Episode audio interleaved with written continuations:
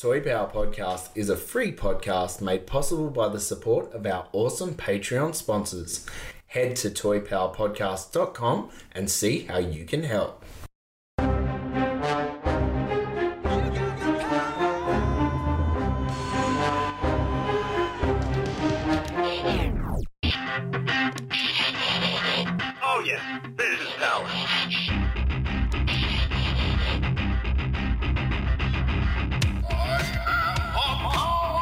And welcome to Toy Power, the podcast where we talk toys and everything pop culture. G'day, I'm Trent, and it is wonderful to have your company today for episode one six oh. This week on Toy Power, we have an absolutely wonderful topic, or should I say, a truly outrageous topic. um, we're going to do a vintage toy line retrospective, and if we've got time, a bit of reading, watching, playing at the end. Joining me today in the Toy Power studio, we've got Ben, G'day, g'day. Frank, Whoa, hoy. Darren, Hello, everyone. and to help us look at this truly outrageous line, we've got Damien joining us today. Welcome, Damien. Thanks very much, guys. Pleasure to be here. It's All right. wonderful to have an expert on Jem. We are talking Jem today, and we are getting the perms out. We're getting the brightly coloured costumes. Flashing And the earrings. shoulder pads. Yeah. Shoulder pads, yes. This is going to be so much fun. And the mullets. The, the face paint, I've got a star on my eye. Yep. All ready to go. I've been growing this hair for six months in anticipation for this episode. Um, so super, super pumped. But Damien, before we get into Jem, and there's going to be so much to talk about on this episode, we've got to give you the Toy Power initiation, starting with your favorite toy as a 10 year old. okay, I had to think back about this one. It would, definitely would have been, I think, my Red Ranger, Power Ranger. Nice. Power Ranger. Ten-year-old, yeah. Yep. So that was definitely one of my faves. I remember getting that down at Coles and just thrashing, thrashing it out. So yeah, that was good. And was that the sort of standard version, or was it with the morphing action? No, it was Just just, stand, just standard. a standard one. Yeah, Yep. I was pretty jealous with everyone at school that had those morphing action ones. So Yep. yeah, definitely missed out on that one. That's cool. And movie, okay. So, again, as a 10 year old, did you have a favorite? Look, I think I was still pretty much obsessed with the labyrinth at that stage. It's Oh, probably a bit oh, nice. strange to be holding on to that for like ten years, but you know that was still pretty much my favorite and one of my top faves now. I reckon that's that's an okay one to hang on It's, to. it's a I think timeless, it's timeless, great one yeah. to hang on to. Absolutely, It's a classic. yeah. Yeah, definitely. And in in terms of Jem, I know some of these lines, you know, these 80s lines are very obscure when we try and collect them later on. Yeah. Have you got a, a local Jem find that you are sort of proudest of, I guess? Oh, well, it was about maybe a year ago. I saw a big lot of random toys on Gumtree, and I missed out on it by one day, which that was completely crushed. I had a whole heap Yep. of mint in box Jem items, and I put out an, another ad on Gumtree, and I managed to track down the person that bought all of those, and they very kindly sold them all back to me without oh, really upping the price. So yeah, that, Oh, wow. pretty lucky, I, I think. So, yeah, Those, was- yeah, those Gumtree finds, they Yeah. go so quickly. They do. Because usually they're dirt cheap. You know, people are just trying to clear them. And it's just the, the feeling of missing out on a brilliant Gumtree lot is devastating. So to go back and actually get it, Yeah, I was pretty ruthless. I was like, I'm going to do another post about it. You know, I'm going to find this person, and you know what? I guess persistence paid off there. So yeah, pretty happy with that. Nice. that. Sensational work. Well done. Thanks, well done. guys. fantastic. All right, we are going to get into our first topic. Vintage Twilight retrospective. You've got to come back with me. Get those wonderful toys. You're an action figure. Okay, and if you haven't worked it out already, we're doing a retrospective spotlight on all things Jem and the holograms. So, uh, Damien, put yourself back in uh, uh, 1984 with the mindset that you, you of all people, are the toy executive of Hasbro. Congratulations, mate. Yeah, that's a good now, Quite the appointment. your, your job today is pitching the Jem and the holograms idea in a boardroom. What is special about Jem over all the other toys offered on the market of 1984? Okay, well, I guess the big deal about Jem, we have to think back maybe just two years before MTV had just launched, so it was pretty new, mm. pretty radical. You know, all those music videos, so that really kind of cottoned on to, I guess, the youth of the day. So there'd been nothing that was, I guess, edgy in this in this line of marketing. I guess it was only really Barbie in terms of other doll lines, and it was pretty, you know, pretty pedestrian, I guess. So um, it was all about, you know, just you know, that flashy hair, you know, the music, the outfits, and I think that's really what it came down to. And um, I guess what I like about Jem is it just brought all those things together. You had the, you know, the music, the show. Songs on the show were packaged back with cassettes that came with the with the toys, and it was all a beautiful kind of multimedia aspect. So you know, I just definitely, if I was pitching it, it'd be all about you know that big hair, big sounds, you know, back for the children of the '80s. So yeah, it was it was it was pretty radical. I feel like it appeals to that that rebel element type thing. As you said, Barbie was very, you know, to coin a phrase, Susie Homemaker type thing, whereas yeah. Jem was just like, don't care about all that. Get your hair as big as you can, as Absolutely. big pink and Yeah. bright colours. A hundred percent, and I think really like that was that was the draw card. So essentially, what happened with that is um, a guy called uh, Bill Highland. He came up with the concept, and he actually sold it to Hasbro just as a as a base idea. It was actually meant to be all male uh, rock band to begin with, so female lead and all male rock band. But they suddenly realised that's probably not going to be the best way to market Yeah. that. So turned all to female in the end and um, yeah it kind of went from there they really just um, it, they really wanted that edge with it and i guess it was pretty edgy for the time um, and that's really pretty much yeah where it started um, then they just ran with it so yeah What about the the music? So music is a big part, obviously, with the cartoon series. Absolutely. The the band is a big element. The, 100%. The pack in of cassettes. Yeah. Um. What What is your thought on how that music has held up?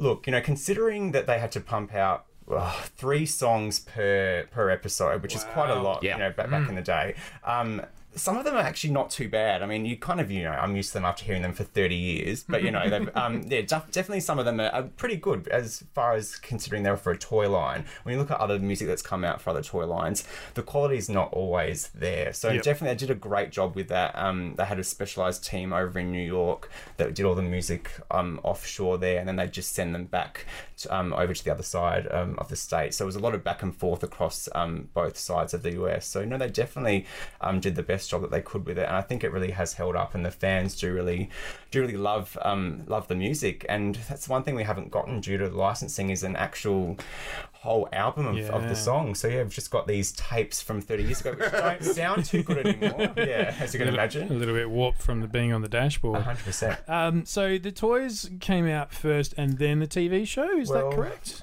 Uh, no. So what happened? Um, because of the backlash with your Transformers and your GI Joe of it being a thirty-minute toy commercial, Sure. they specifically timed it so that the show would come out first, so that it would look like, oh, look, the show's doing so well, we're bringing Here's out the merchandise toys. at hundred percent. So they're pretty uh, forward-thinking with that, um, which obviously came down to its downfall in the end, which we might touch on later Yeah. with terms of competition. But no, definitely the show came out late '85, and the toys were out kind of mid '86. So a little bit of there was a bit of a six month um, leeway, and that's why in the show a lot of the designs uh, that you'll see are pretty much based on a lot of the initial prototypes. So by the, The time early the- stuff, yeah. by the time the product got to the store, it was a little bit. It looked quite a bit different. And just circling back, what were what were they going to call Jem before that Jem was? Yes, yeah. So that's um, yeah, definitely an interesting point. So obviously, back with the tie into MTV, they're wanting to call Jem M, just the letter Ah. M. Now, turns out you can't actually copyright uh, a letter of the alphabet. alphabet. Yeah. So um, so that had to change. I think it changed to Misty and then Morgan, and then it just ended up being Jem because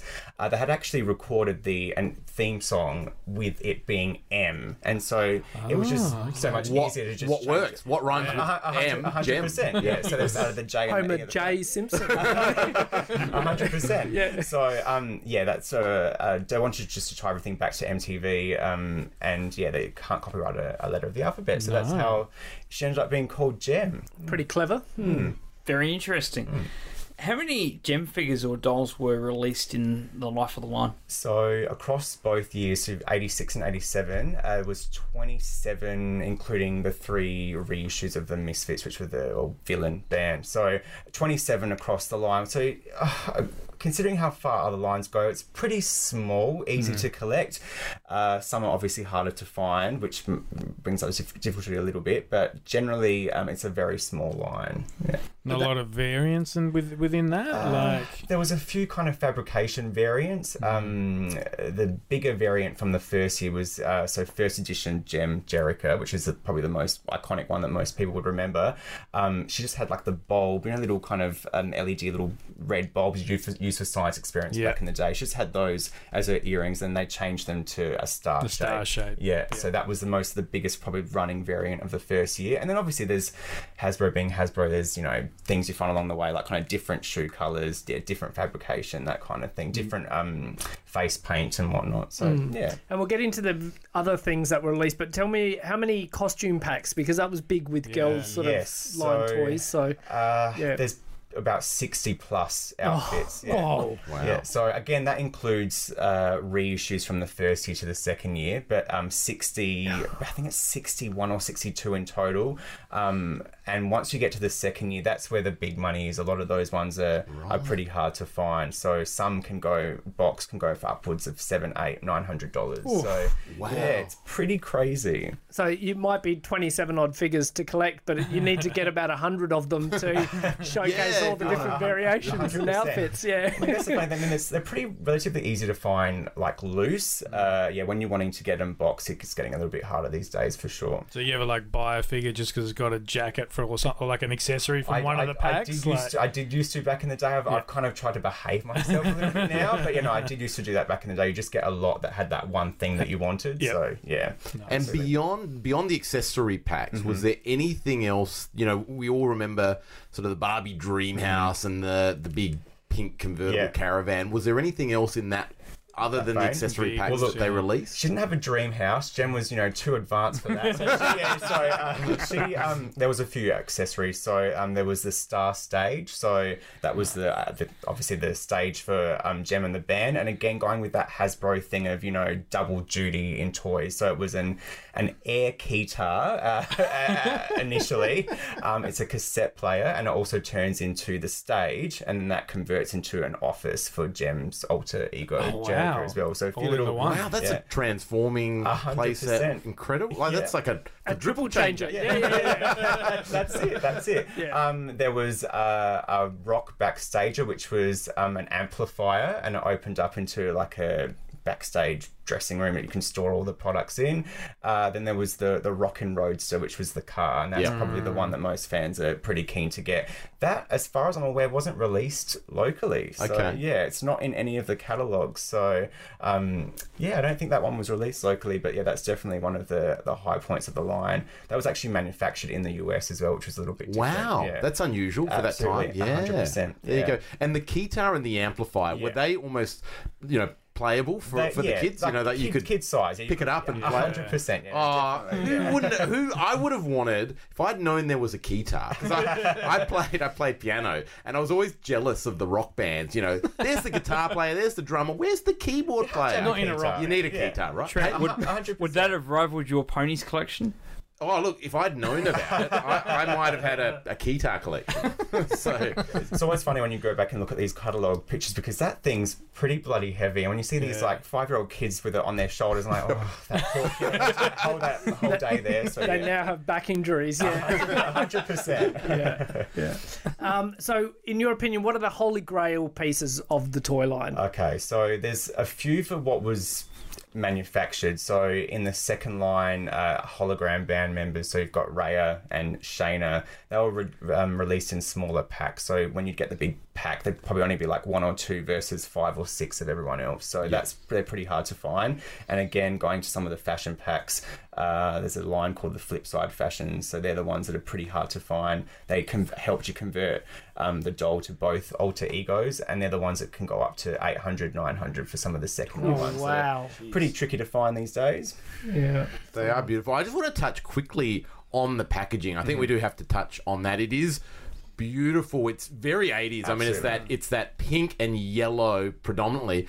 But the brilliant part about it is the the illustrations on there, which is is you know for artwork as artwork goes. I mean, it's it's beautiful, and I think that really makes the box art. Absolutely, it really gives that, I guess, that feeling of what the line's supposed to be. So the artist of um, all the, well, all of the doll packaging, her name was Sharon Nettle, and she um, still says today Hasbro paid her so much for this artwork that she bought her first house purely on this artwork. So we don't have figures, but yeah, that's what that's the story she's saying. Now, what she did was, you would never, this would never happen these days. Yeah. They actually got models in, real live models, and she mocked up their outfits and got wigs made, and they she drew, Drew from life. from that. Yeah, so I think that's why it's got that real kind of energy behind it. So no, but definitely I love the packaging artwork.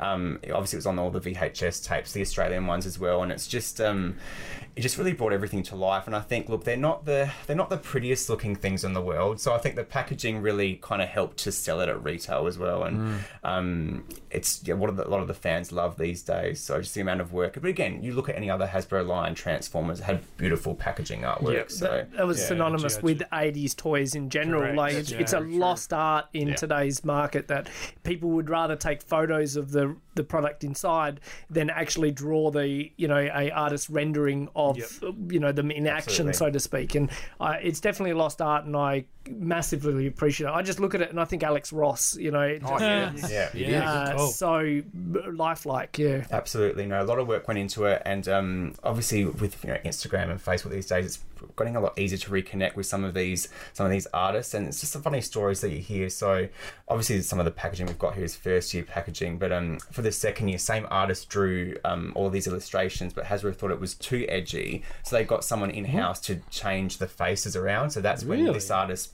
pulled away. Wow. 'Cause obviously she's qu- got quite upset about that, that someone's essentially defacing her artwork. So, yeah, there's just a lot of stories and backstories there with that packaging artwork. So, yeah, very, very So interesting. always fascinating when you hear the behind the scenes of what made a toy line what it is and, and often the, the politics that goes into that as well. Oh, absolutely. And I think, yeah, with with any line, there's always that. Um, all the obviously different you know, competitors trying to one up each other and all of that as well. So, which is pretty interesting when it comes to Jem too. So we're talking 80s toy line, of course. Merch is the big thing in the 80s, right? So not just anything of the figures, uh, mugs, sleeping bags, whatever. Talk us through some of that. Was there? Was it Okay. everywhere? It, it was pretty much everywhere. So you got your main things, so VHS tapes, coloring books, uh, story books. You had kind of like toiletry products, the sleeping bags.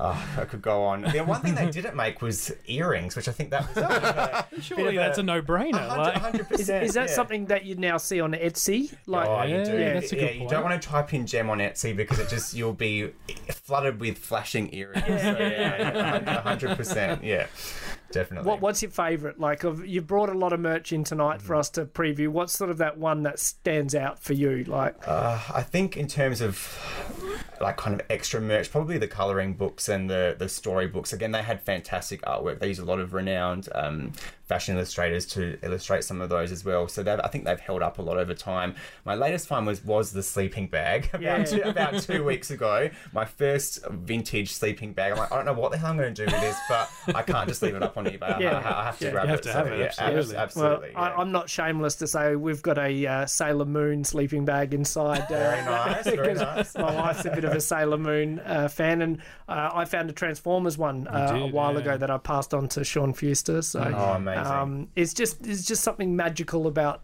that era of sleeping bags yeah. and Yeah, absolutely, true. absolutely. Yeah, If they could know. put the likeness on something, they they they did. yeah, yes, yeah, yeah. No shame at all. yeah, absolutely, Kind of like Krusty the Clown and the Simpsons. Prove anything.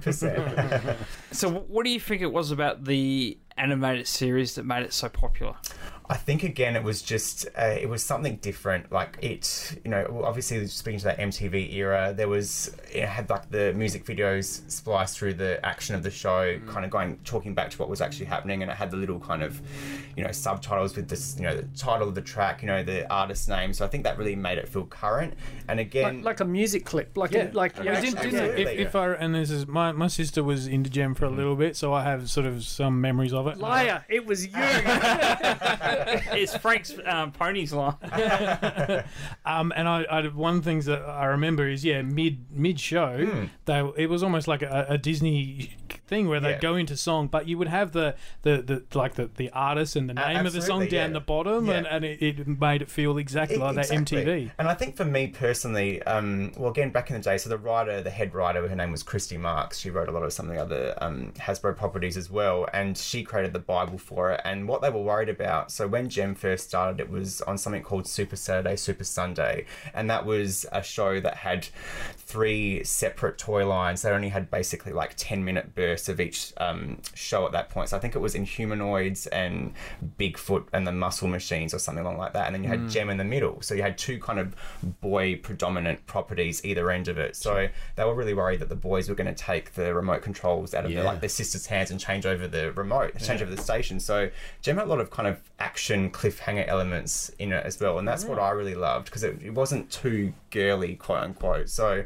yeah, it had all, all, a lot of the action. You had the kind of the antagonist with the misfits. So yeah, I, I think that's what made it so interesting. You had these two kind of your, ty- your typical kind of heroes and villains, but just set in a kind of really modern, well, for 80s time, really Yeah. modern uh, storytelling of kind of like what was actually happening in that era. So yeah, I think that's kind of what made it so interesting. It was just a little bit different. And we, we spoke off air before about the uh, about Rio, the uh, the love Yeah, interest yes, character, and some of the right. controversy around hundred that. percent. And I guess when you think about it, so technically Rio was uh, in a love triangle with two people because so Jem and Jerrica um, were the same person. So uh, Rio was the road manager, Jerrica was the the band manager, but she was also Jem as well, which that was was a secret identity. So he was obviously, I guess.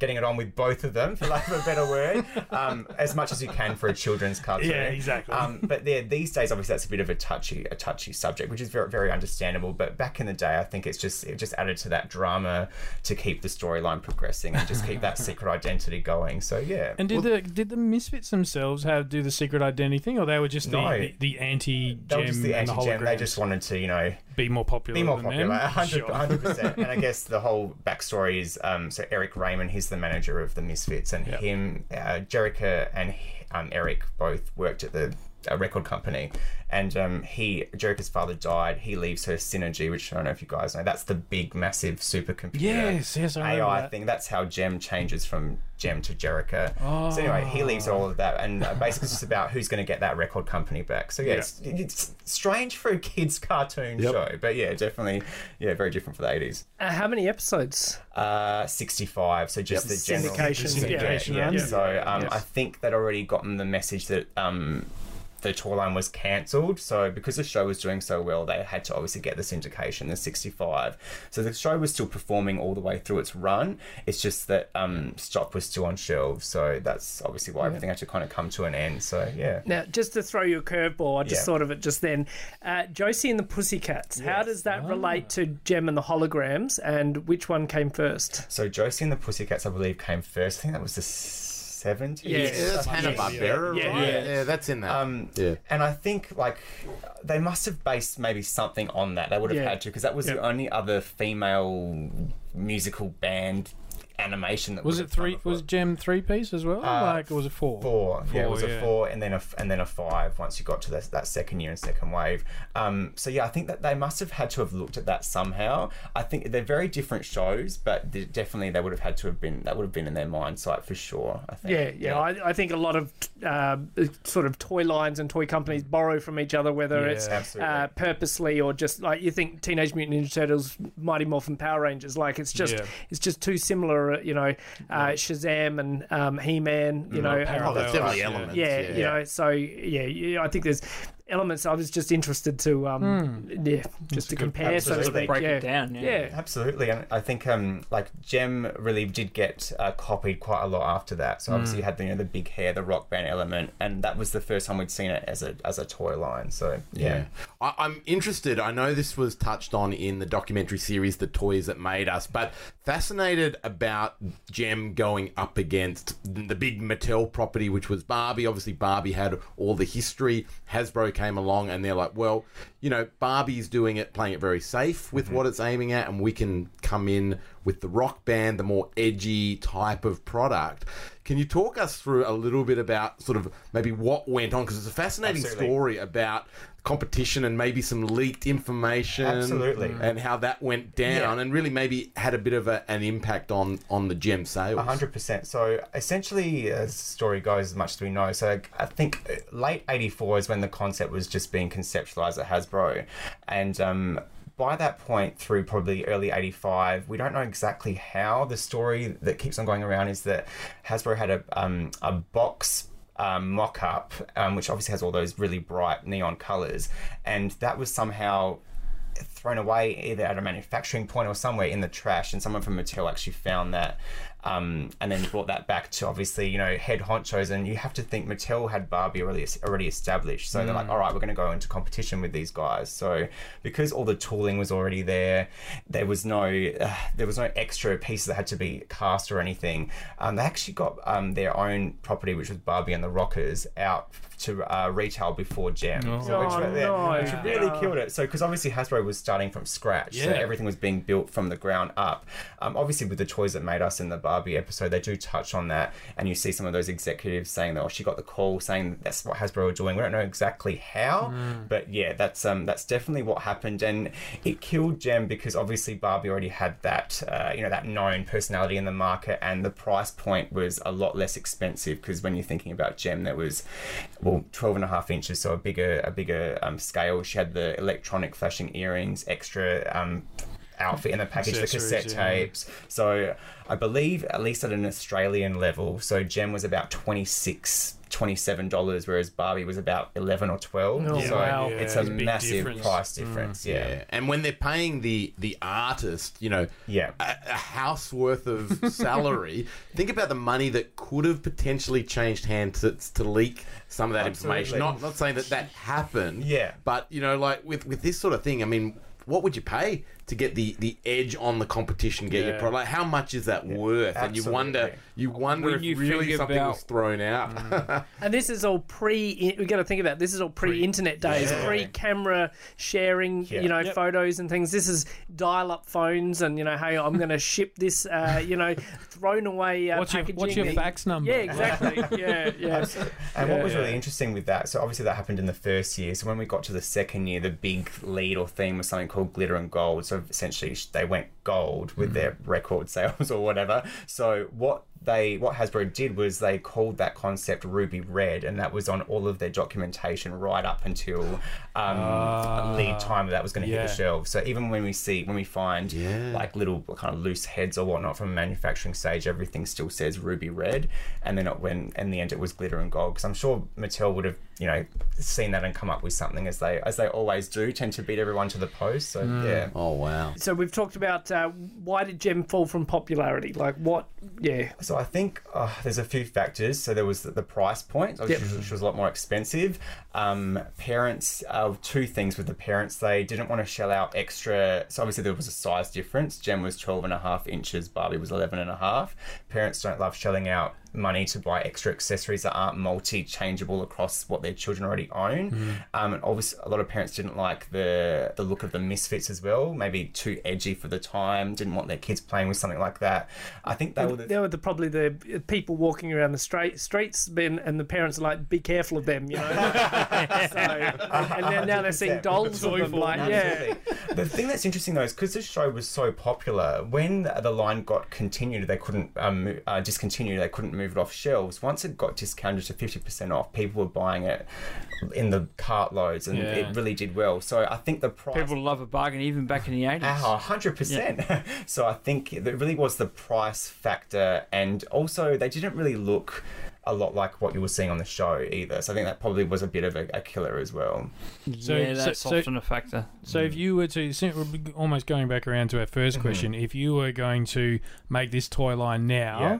What elements are you keeping and what are you altering? So I think you you have to alter the size. I think it has to be you have to make it an 11 and a half inch to make it uh, multi uh, cross across what's already out there. But I think you have to keep the core elements, which is still that kind of that rock star vibe. The you know the good band versus the bad band. The kind of like the big hair, the crazy colors. I think that that's the core of it, and the music, which was really really um, essential to the You- line as well. Honestly, you'd be hard pressed walking down the uh, toy aisle and not noticing that brightly coloured packaging. I think that is a massive uh, tick in the right direction. It's like Toxic Crusaders in the nineties, you know. Definitely. Uh, Yeah. it's it's the brightest packaging I've ever seen. So Absolutely. um, definitely very eye catching. So I think they got that right. You know, Absolutely. I think they had to really research the neon dyes. I think it's the first time that they'd actually done something like that. That's something that bright. Yeah, absolutely. Yeah, Yeah, yeah. for sure. So, Damien, do you change anything about the cartoon or do you leave the cartoon as is? I think the cartoon was pretty pretty spot on to what it needed to be. The only thing that happened towards the end of um, the run of the line, again to save costs, they had to reuse a lot of the songs that they had created in the first um, two seasons, just as a cost cutting measure.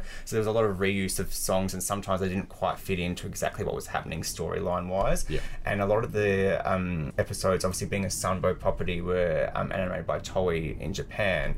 And again, as a cost cutting, some of them went to AKOM, which I believe is a Korean Yes. animation studio. Yep. And those episodes are pretty bad animation wise. So Yeah. you get character skin tones being completely changed and whatnot. So pretty pretty crazy stuff in those episodes there. Yeah. All right. We do have to touch on this point. Hopefully, it's not too much of a sore subject. But 2015 film, Yes. there was a reboot attempted. Absolutely. Uh, I haven't seen it, so I can't comment. But I guess there is a bit of, I guess, conjecture out there Absolutely. how that film was received. Do you have any thoughts on it, and Yeah. and where what maybe what the next steps could be to see it rebooted? Absolutely. So I guess you have to think about the landscape of what's happened. So Jem was only around until probably like 88. There was a few things straggling on, at least locally, to probably early 90s. It got early 90s. And there was a drought throughout the whole 90s, early 2000s. Um, so the only other thing that really happened was back in 2012, we got an Integrity Toys reboot, which made a higher end Hot Toys type version of um, the characters. So everyone was getting really excited. It was getting gearing the 30th anniversary, and then we get news that there's a live action uh, movie in the works. And people have been kind of talking about that in the um, fan communities for quite a few years. It was something that everyone really wanted. I personally was not sure how it was going to get translated, but no, I still was like, I'll keep my um, options open until I see it. Um, essentially, I think it, it wasn't great. Um, I think out of the fans, there's only a small subsection of them that actually enjoyed the movie, and I kind of feel like maybe they just felt like they had to just to just to tell uh, Hasbro, look, we we do actually still care about this property. Essentially, they turned it into more of a coming of age Yeah. story. So it was so uh, Jerrica was you know discovered on YouTube, and uh, you know uh, evil kind of record. And they were younger, sort of like 15 yeah, like sort of stuff? teens, Yeah, which really that was the other main difference. So these were like in the 80s, they were like strong women that were just you know doing it for themselves out there, um, and that was really kind of what changed. It was just these group of teenage girls, and really, to be fair, the only thing Jem is really its name. Everything else, it was Right. stripped of what the core essence of what it's supposed to be. So there was a few things like there was the earrings, there was a synergy type thing, but it, she didn't actually turn like there was no holograms involved to turn her from one to the other. Which yeah, yeah, I admit that's a pretty far fetched concept to bring out these days. But I feel like you either have to it has to be completely 80s or you have to really stick to the core of Yeah. what the toy line or what the concept is. And I think they just missed the mark on that.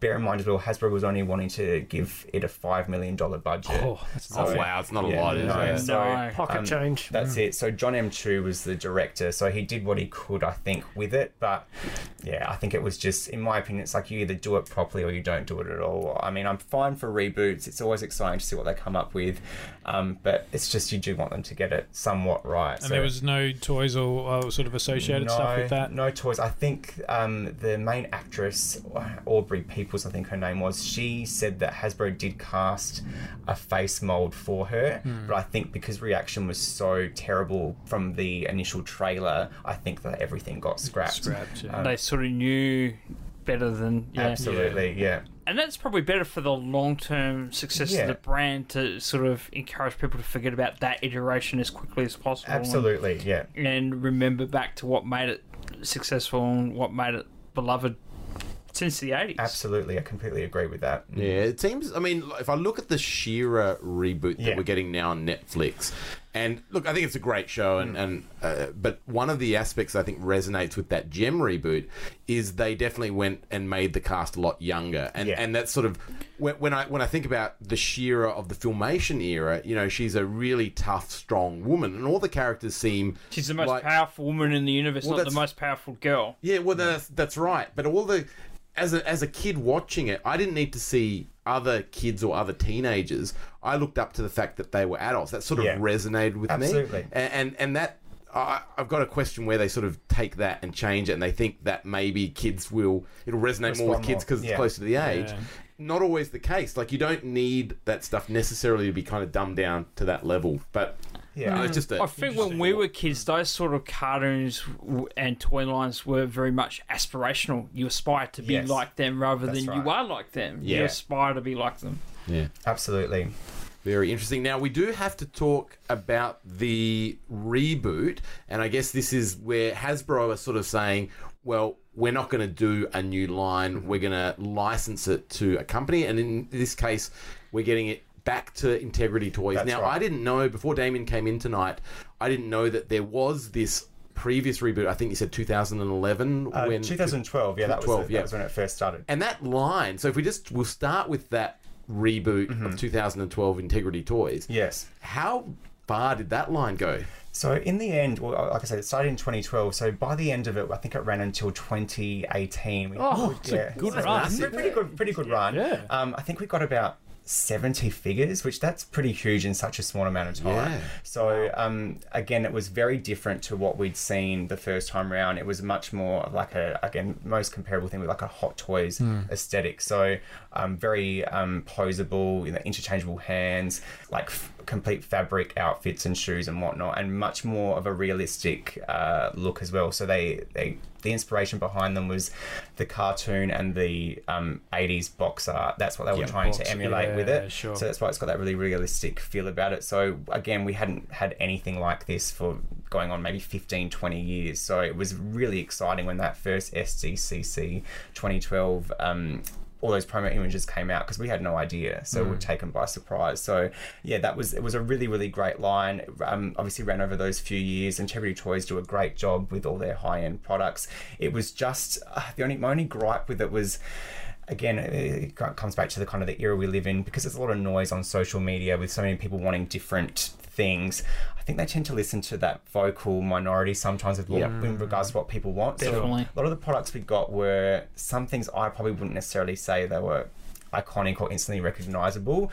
But um, that's what I'm, I guess I'm hoping for with this little reboot that we're getting with that this time around. Yeah, okay. So do you think they'll almost continue or redo a lot of what was released yeah, it hasn't been that long. It was 2018, you said it. 2018, Yeah. So it's only really been like a one year kind Yeah. of break in between. I think it depends what they do. So I know a lot of people that missed out the first time around want the kind of that iconic original Jem outfit. We got that twice over the first the first time Yeah. round. So I'm okay if we don't see some of those things, but from what the wording, it's very vague of their press release. It sounds like it's probably going to be a one year deal. Mm. And I'd say maybe we get a few waves of maybe three or four. So maybe we end up with maybe like 10, 12 products at the end of it. I'm happy to maybe them do a few versions of Jem, maybe one of the initial, each band member. I think that that's probably going to going to cut it for me personally. But Yep. honestly, anything that we get is always exciting. We're happy to take it because there's just not much Jem out there in the landscape. So And yeah. what sort of price point are we talking for this? Because obviously it's a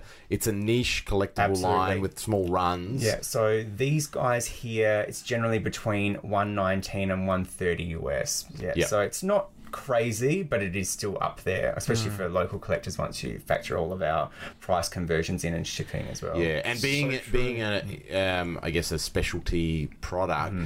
is it the case that Integrity Toys you have to sort of go to a website and order these, or how do you get your hands You do. them? So they've got their own uh, club called the W Club. So you sign up to that. Uh, they do. They used to have um, retailers that you could get the product from, but um, basically what you do now is um, join up to the club, and then they give you set times of when they're released, which is always 3 a.m.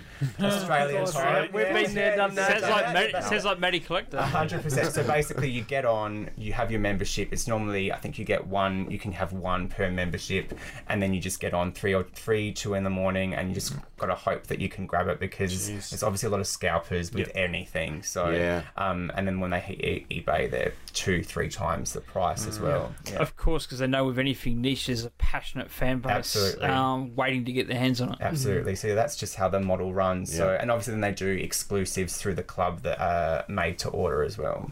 Right. And what else uh, are the fans looking for for this 35th anniversary? Like, what would you like to see, and what are the fans asking for per se? I think the the two main things that keep on uh, getting brought up, I think, is a repro of the original Jem uh, from 85, 86. That's what most people seem to want. It's whether Hasbro is interested in doing it, and obviously we touched on earlier about the, will it include those electronics, you know, price point of, of doing that and whatnot. So I think a, a repro of that is probably the number one thing, and I think a lot of fans are unfortunately priced out when it comes to the Integrity Toys version. So something Right. that's going to be accessible to most fans would be nice. Uh, apart from that, people are really wanting an album of all of the music. Yeah. But um, a lot of the songwriters obviously didn't get any residuals from back in the day, and now they're really pushing. They, they, that's obviously through the legal system. They won't allow any releases, of course, unless without- they get yeah, their, their Yeah, cut, their which cut. which is fair. And they would want their cut from back then as well. I, I'm assuming I imagine. yeah. yeah, that would Um, hold it up. And I guess that's the thing, even like the head writer, uh, Christy Marx. So once you go into Hasbro and you're uh, contracted to them, anything you create, Yeah, they own. it's So, theirs. yeah, Yeah. hundred percent. Yeah. So that's um, that's the issue. So definitely a rep repro of the original line and um, an album are the two main things that keep on getting brought up. And Yeah. what would you like? What if you had to? If you were the executive again, Mm-hmm. and you were deciding, right, 35th anniversary, we're going big. I know what the fans want. They want. I think we just do both those things together. I think a repro Right. of that original original doll, and instead of having a cassette, have some kind of downloadable um, A link or something. link to you know all of the songs from the show. Like, and just do it in a huge a huge package. Maybe some like um, I mean, this would never happen, but you know, get that artist back, do some repro artwork, and um, freshen it up again. That's what I'd like to see. You Stranger never things have know. She happened, might. though. She might want a new house. 100%. That, that's right. That's right. Well, that's been fantastic. I mean, uh, just just to close, Damien's brought in some absolutely amazing things to showcase mm. the line for us tonight, including a lot of the mint in box figures. There's even a super rare prototype. I, I wouldn't mind you maybe touching a little Yeah. bit on your prototypes, Yeah, but there's also like a style guide. And I know, you know, we had Colin Betts on a couple of episodes ago talking about the style guides. And this is where they give you all that sort of key artwork Mm-hmm. that if you're going to market things or you can use that sort of key key artwork. But what's brilliant about that is it comes in a record. You know, it's like a record slipcase and all Yeah. the art's in there. So it's that attention to detail that is beautiful. But I guess, Damien, you're a, you're a big collector of Mm-hmm. Jem. You've got a wonderful collection, and I'm always su- and I've loved seeing the collection tonight. But I'm always super excited when I see a prototype, Mm-hmm. and you've got your hands on some very, very rare, sort of almost one of a kind Yeah, items. absolutely. Do you want to just maybe talk us yeah, through that? for, sure. It's fascinating. So, so again, with any toy line, again from this day, there was a lot of prototypes and unreleased um, product that never um, made it to the shelves. So um, very lucky to have a few things. Obviously, not a prototype, but that style guide is one of my um, like highlights of my collection. So again, just all that attention to detail has all the artwork in there. So I, I absolutely love that. But in terms of prototypes, there's two main, uh, I guess, holy grails that are part of my collection. So the first one, which I've um, shown you guys here tonight. So we had another band that they were Hasbro were creating for the third year, 1988, called the Stingers. So they were all blonde. So they were trying to kind of they, they, they thought parents thought their hair colors were a bit too wild or crazy. They're trying to kind of dull it down just a little bit. So they were all blonde um, uh, characters, those ones there. So they were got to prototype stage. Now the whole set of three was found oh, about 10, 11 years ago now. I think it sold for about 11 grand. so yeah, wow. pretty crazy. Um, so they were the they came they were found first, and then this loose one uh, that I have of one of the characters, her name was Rapture. Um, she was found in France, which was a bit of a, a head scratcher Yeah. Yeah. because um, obviously the line was obviously very US based. Um, how we how that prototype got there, we don't know, but it's definitely it's been verified, which is nice. So it has a lower has a lower back stamp on its Yes. on its back, whereas all the other ones that were produced have it higher up on the shoulder blades. So we know it's not someone that's just customized one Yep. or not, which is good. Um, so yeah, it's all hand tooled. It's pretty crazy to have that. So there's two of those. So that's a huge part of my uh, collection. The other one, which is probably the holy grail for all Jem collectors, is something called Rockin' Romance Jem. So that was for 1988. Now that one there got to um, a first shot or a pre-production sample stage. Yes. So it's completely in box as it would be on the toy shelf. So under 10 of those have been found. So, yeah, so I'm very lucky Oh, to have one of wow. those ones there. Um, so that's probably the holy grail for any any Jem collector. So, uh, an unproduced, essentially production prototype in box. yeah. That's so, so it's all insane. painted. It's All all. painted. It's all. Oh. wow. Yeah, all decorated out um, uh, boxes it was supposed to be, and there is a rumor that that there's potentially a box full of them somewhere. I don't think that that's the case. Only because how it's painted is not. It's it's not how I think a production model would be done. So I'd say it's probably still a sample at this point. Yeah. And the fact if we haven't, if they were, if they were released in like say Europe, which that's the rumor, Hmm. I think we would have found some loose examples somewhere by now, which we just haven't. So Yeah. yeah, Yeah, that that's- makes a lot of sense. You'd think someone would surface with them Absolutely. on eBay Yeah, if, they were, absolutely. if they were that plentiful. yeah. Yeah, the, the, the one item, and I'll, I'll, ne- I'll never get it, and I'm cool with that. But Jenny from the Bucky O'Hare line Yeah. had the same. You can find, you know, a Jenny figure from the Wave 2 in the box. It was, mm-hmm. you know, obviously a production sample. Mm-hmm. Who knows how many of them are out there, but it's obviously a really limited run. And so just the thought of acquiring something for a line I follow is just blows my mind. So to know that you've got that, that's Yeah. just, that's wonderful. Yeah, And that's yeah. so great. That in Australia, we've got a collection that has an item like that. That's right. Fantastic. Amazing, And amazing. in a diehard fans collection where you know it'll be appreciated and valued and and respected, that's that's Yeah. terrific. Thanks, guys. That's I what you definitely want. feel very lucky to have that one there, and I guess because this is really one of the only things I collect, it's a little bit more manageable to kind of acquire all of these things. Yeah. So yeah, Yeah, definitely, definitely. yeah. Um, just to circle back to you, the Rapture prototype, Mm-hmm. and you're saying it's a bit, um, you know, like the France uh, d- destination. That, Yeah. Well, I mean, just to put it back into the Masters of the Universe collection, where what we're um, familiar with, it- there were uh, two uh, laser characters released in France and things, and there were two giants that weren't really Italy, was it? Italy, France, Italy, they're fairly Italy close. Mexico. That's Mexico. right. Yeah, well, they're yeah. fairly close. Like, uh, you know, but like, Europe somewhere, one yeah, shaped like a but like, Somewhere I'm just, I'm just saying, what, what I'm trying to get at Yeah. is, I mean, I'm, my geography is terrible, but um, uh, aside from that, is uh, they only got released in those parts of the world, so that that is very unusual for uh, the US people. Like, what you know, Master Universe is United States. Why wasn't it released? Well, I think here? that's that's a function of the fact that it's died Right, in yep. the US. They've And got a just glut of product, and Yeah. they're going, where is a market mm. where maybe Where we we can dump Okay. it. dump it, and it will kind of get taken up, or they'll buy it. Yeah. I, I- so I think that's the the logic Right. of why that happened because they just didn't want to. They just thought if we put it on the US market, they'll literally get one return state, it. and then yeah, that's it, or we'll have to destroy it or something. And So the thing it- about Masters of the Universe in particular, in relation to Europe, and why I think Europe was singled out, is there was no decline for in sales for Masters Universe Yeah. in Europe. It was still a, a top selling line right to the end. right. So if you're going to dump it somewhere, if you've got this product that you you're partway through making for the world, it makes sense to dump it somewhere where people are still buying it. Well, very similar to Masters. So Jem was wildly popular in Italy and France. So um, so much so that France's pre-Toy Fair '88 also has the uh, unproduced prototypes, like the US version of the catalog. So that's why I think there's that rumor that maybe there's some product there. But so definitely, it's still carrying on that it was very popular over there, which potentially could be. I, I don't think there is any product lying around still. I, I really don't think so. But definitely, it was really popular in Europe, so they were probably ready to start purchasing those um, those items for sure from Hasbro. Crazy. Wonderful. All right. That wraps our vintage toy line retrospective. So good to have Damien in to talk about that because that is just a wealth of knowledge that I've now gained and, and feel a lot better for it. Do we have time for Yeah, we got reading what time. you're Let's do Let's do it. Reading, watching, playing. All right, it is that time. We're going to shoot around the room to see what we've all been up to. We'll start with Ben. What have you been getting into? It's a bit of Locke and Key goodness Yeah, there. I've, I've been checking out Locke and Key, which is on Netflix. Uh, uh, mate Phil on um, the uh, Breaking the Panel was uh, plugging that, so I checked that out. And it's one of those shows I'm watching with my wife, so we don't binge watch it, and which is sometimes what I prefer. You know, I, I like uh, uh, you know spacing it out over a couple of weeks or whatever. So I've got like one or two episodes left. Absolutely amazing show. H- highly recommend it. It's based on a comic book uh, series.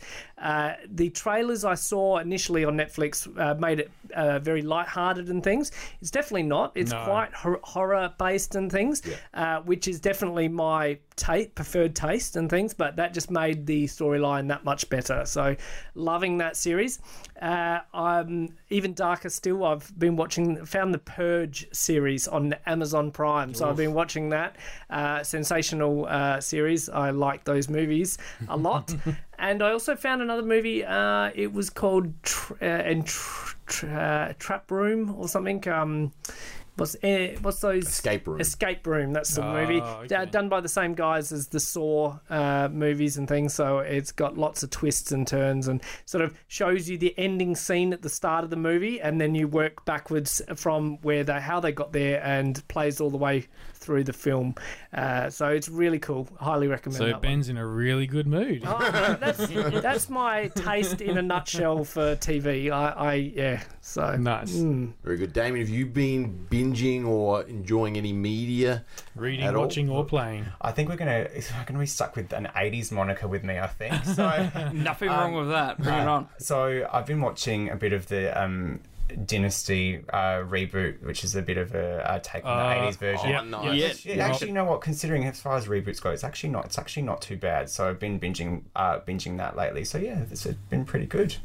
Yep, I'll uh, I'll second Ben with the uh, Locke and Key. I have. We only just finished it a couple of nights ago, and oh, you, you, the fact you got two episodes to go, I want you to film your reaction at the Yeah, finale yeah. because it's just when you think you've worked out all the twists, there's oh, more to come. So that's that's really good.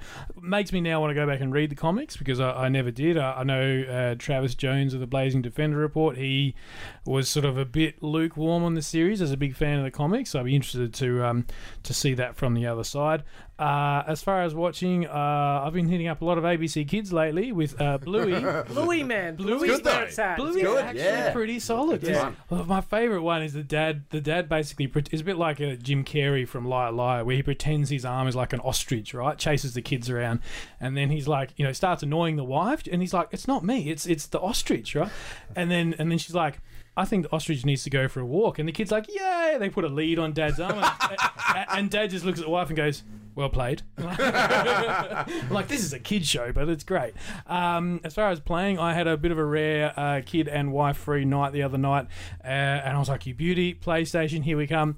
Uh, this sort of circles back to watching because I spent the next 40 minutes waiting for all the updates to download before I could actually play anything.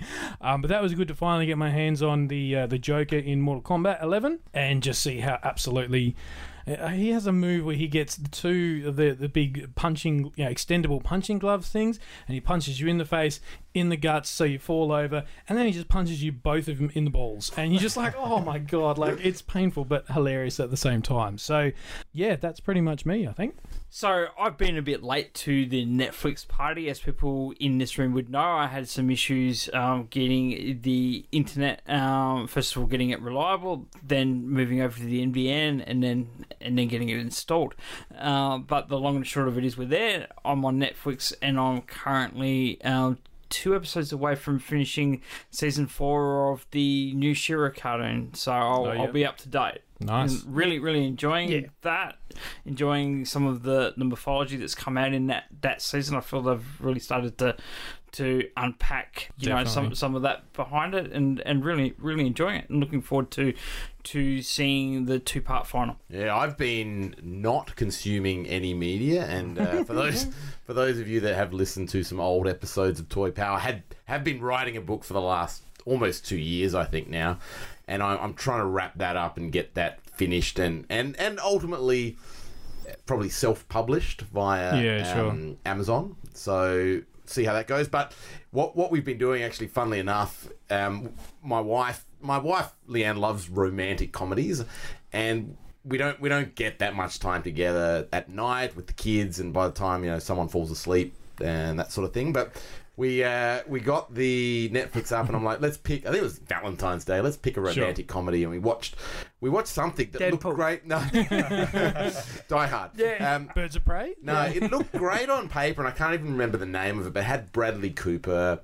Um, A Star is Born? no, no, no, it had Bradley No. Cooper. I'd never heard of it. Right? Yeah, It had right. Bradley Ne- Cooper. Netflix exclusive, or It could have been um, two. oh, I can't even remember the female actresses, but they were you know really big names. It even had Bill Murray. Bill Murray was in it. Like it was on paper, it should have been great, but Yep. she was so disappointed with it. Like it was just had no substance and no depth. It was just very very light. And so what we've actually been doing, funnily enough, is there's a there's a function in Microsoft Word where you can have someone read back the text. So so we we sit there and we actually like read my book like have it dictated to us and and sit there. And it's it's it's fascinating because there it's it's quite deep I've tried I've tried to make it deep and philosophical and multi-layered. So when things happen, we can kind of almost talk about them, and she's got the author there to Yeah, kind of explain sure. concepts. So that's sort of what we've been doing at night when we get some, spare time, which is really weird. Listening back to my own. Does my own it? How, how's the voice on those things? Is it very like robotic? No, it's it's not bad. It's funny enough because when I was doing it, the default voice is an, a male American voice. Yeah, And and uh, this is how I do a lot of my editing: is I put my headphones on and I have it play back to me, so I can I I can pick up a lot of grammatical errors I might miss looking at the text. Right. So I play, and I was getting really sick of this voice. And one day I was fiddling around and I accidentally changed the setting to like an English woman Yep. and she like I really like I really like the voice. Like it just works for the tone of my story, but she in in some words she can't pronounce the ends.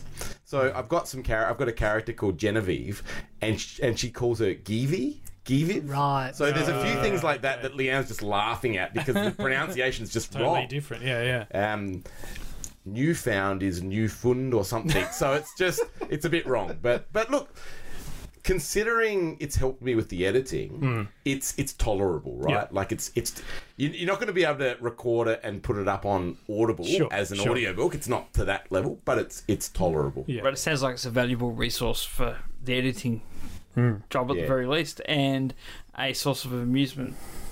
yeah, date night. Correct. There it is. So that's it. So we're going to wrap this episode of Toy Power. But before we do that, Before we do, oh, have you got something else? No. No. So I have, uh, pardon me while I get my phone out here, there's actually something I want to read and make sure that I've got it.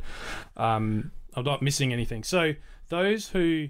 Those who have been listening to us uh, recently know about Rob McCallum's uh, action figure adventure. Is that the action name? figure adventure. Yep. Action Figure Adventure documentary. Now, we've all backed it. We, it's been a great success. They believe they reached all their Kickstarter goals and all that stuff. And I think I mentioned to you guys that the Breaking the Panel as a show actually backed the um, the Kickstarter.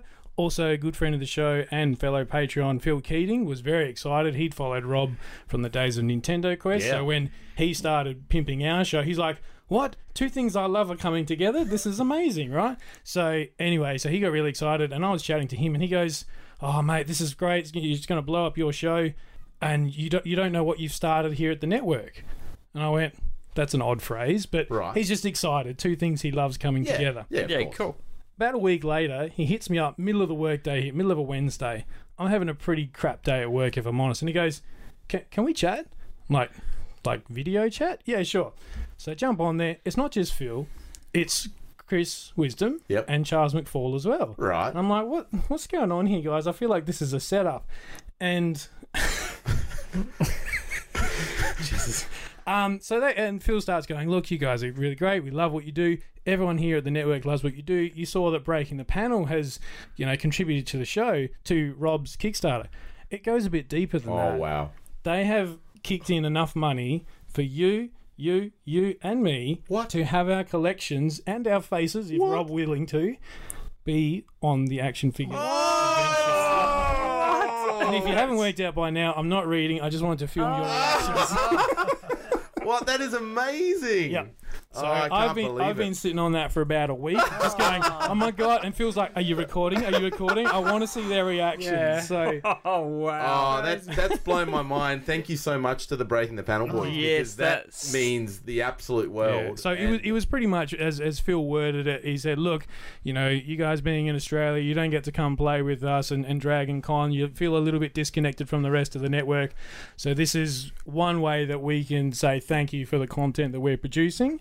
And uh, yeah, so we're going to be on TV or the, on the show. Wow. You guys are insane in the best way possible. Cannot thank you enough. And Frank, how did you sit on this for like a week? I I mean, was it so- must have been hard. Oh, yeah, I've been I yeah, be- imagine you've been talking to Ali about it because who else can you talk to? pretty much exactly right. So Yeah. there you go. That is Cool. fantastic. Looking forward to that. That is going to be epic, and well, I think there's going to be some great toy rooms showcased in For that. sure. Yeah. For sure. I think so. Yeah, Yeah. Yeah, I fantastic. believe. I Never believe- know. Some of us might actually become stars of the screen. you never know. Yeah, so I believe Rob. Rob is going to be in touch about you know the technical requirements, but yeah, that's uh, that's going to happen. Wonderful. That's the thing. Thank you so much. A f- massive shout out and thank you to Damien for coming on this episode. Thank you so much, guys. That was a lot of fun. Yeah. Or should I say, it was truly outrageous. Yeah, Truly, that's truly. Now, Yeah, yeah, I- I- That's it. Uh, uh, in a segue to that, where they, can everyone find you on the social medias? So you can find me at oh, it's a bit of a long name. It's at truly underscore truly underscore truly underscore outrageous on, Three in- Trulies. on Instagram. Yeah. And, and I follow Damien. It is wonderful to have those pictures. They are beautiful that when they do come up, a lot of lot of Jem You're almost a related. daily post, is that Yeah. right? Yep. Yeah, it's a bit two times a day now. I think I might have to Oh. pull it back. a little bit. yeah, pretty much, yeah, almost daily posts. Yeah. But if you want your Jem fix, definitely recommend getting on the Instagram. Truly, truly, truly outrageous. So thank you so much, Damien, for coming in. Thanks so much, Yeah. guys. Appreciate that. A massive shout out to all our patrons again for your support, and a couple of them, the Breaking the Panel Boys, Yeah. going over and above. That is that is wonderful, and to everyone for tuning into another episode of Toy Power. We love your support, love all the comments and feedback, and and it's just wonderful having this community and and being part of it Yeah, with you guys. So we really enjoy that. On that note, we will say goodbye and hopefully see you around the toy aisles. And Damien, just one thing, please keep us up to date with what you think when they're on when the new Jem is unveiled. Absolutely, I love to love to hear your feedback. You know, someone who's a true fan. Fantastic. Thank you. And and and to everyone listening, until next time, good journey. You can find the Toy Power team at all the usual online places.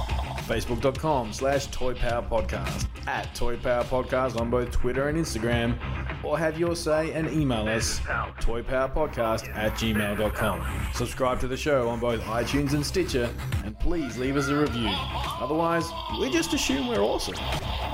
We are a proud member of the Giant Size Team Up Network. Check out all the awesome shows on this awesome network full of okay people. Want to learn more? Go to giantsizeteamup.com where you can find us and a whole lot more awesome shows. Well, they're not more awesome than us, but they're, yeah. Oh, oh.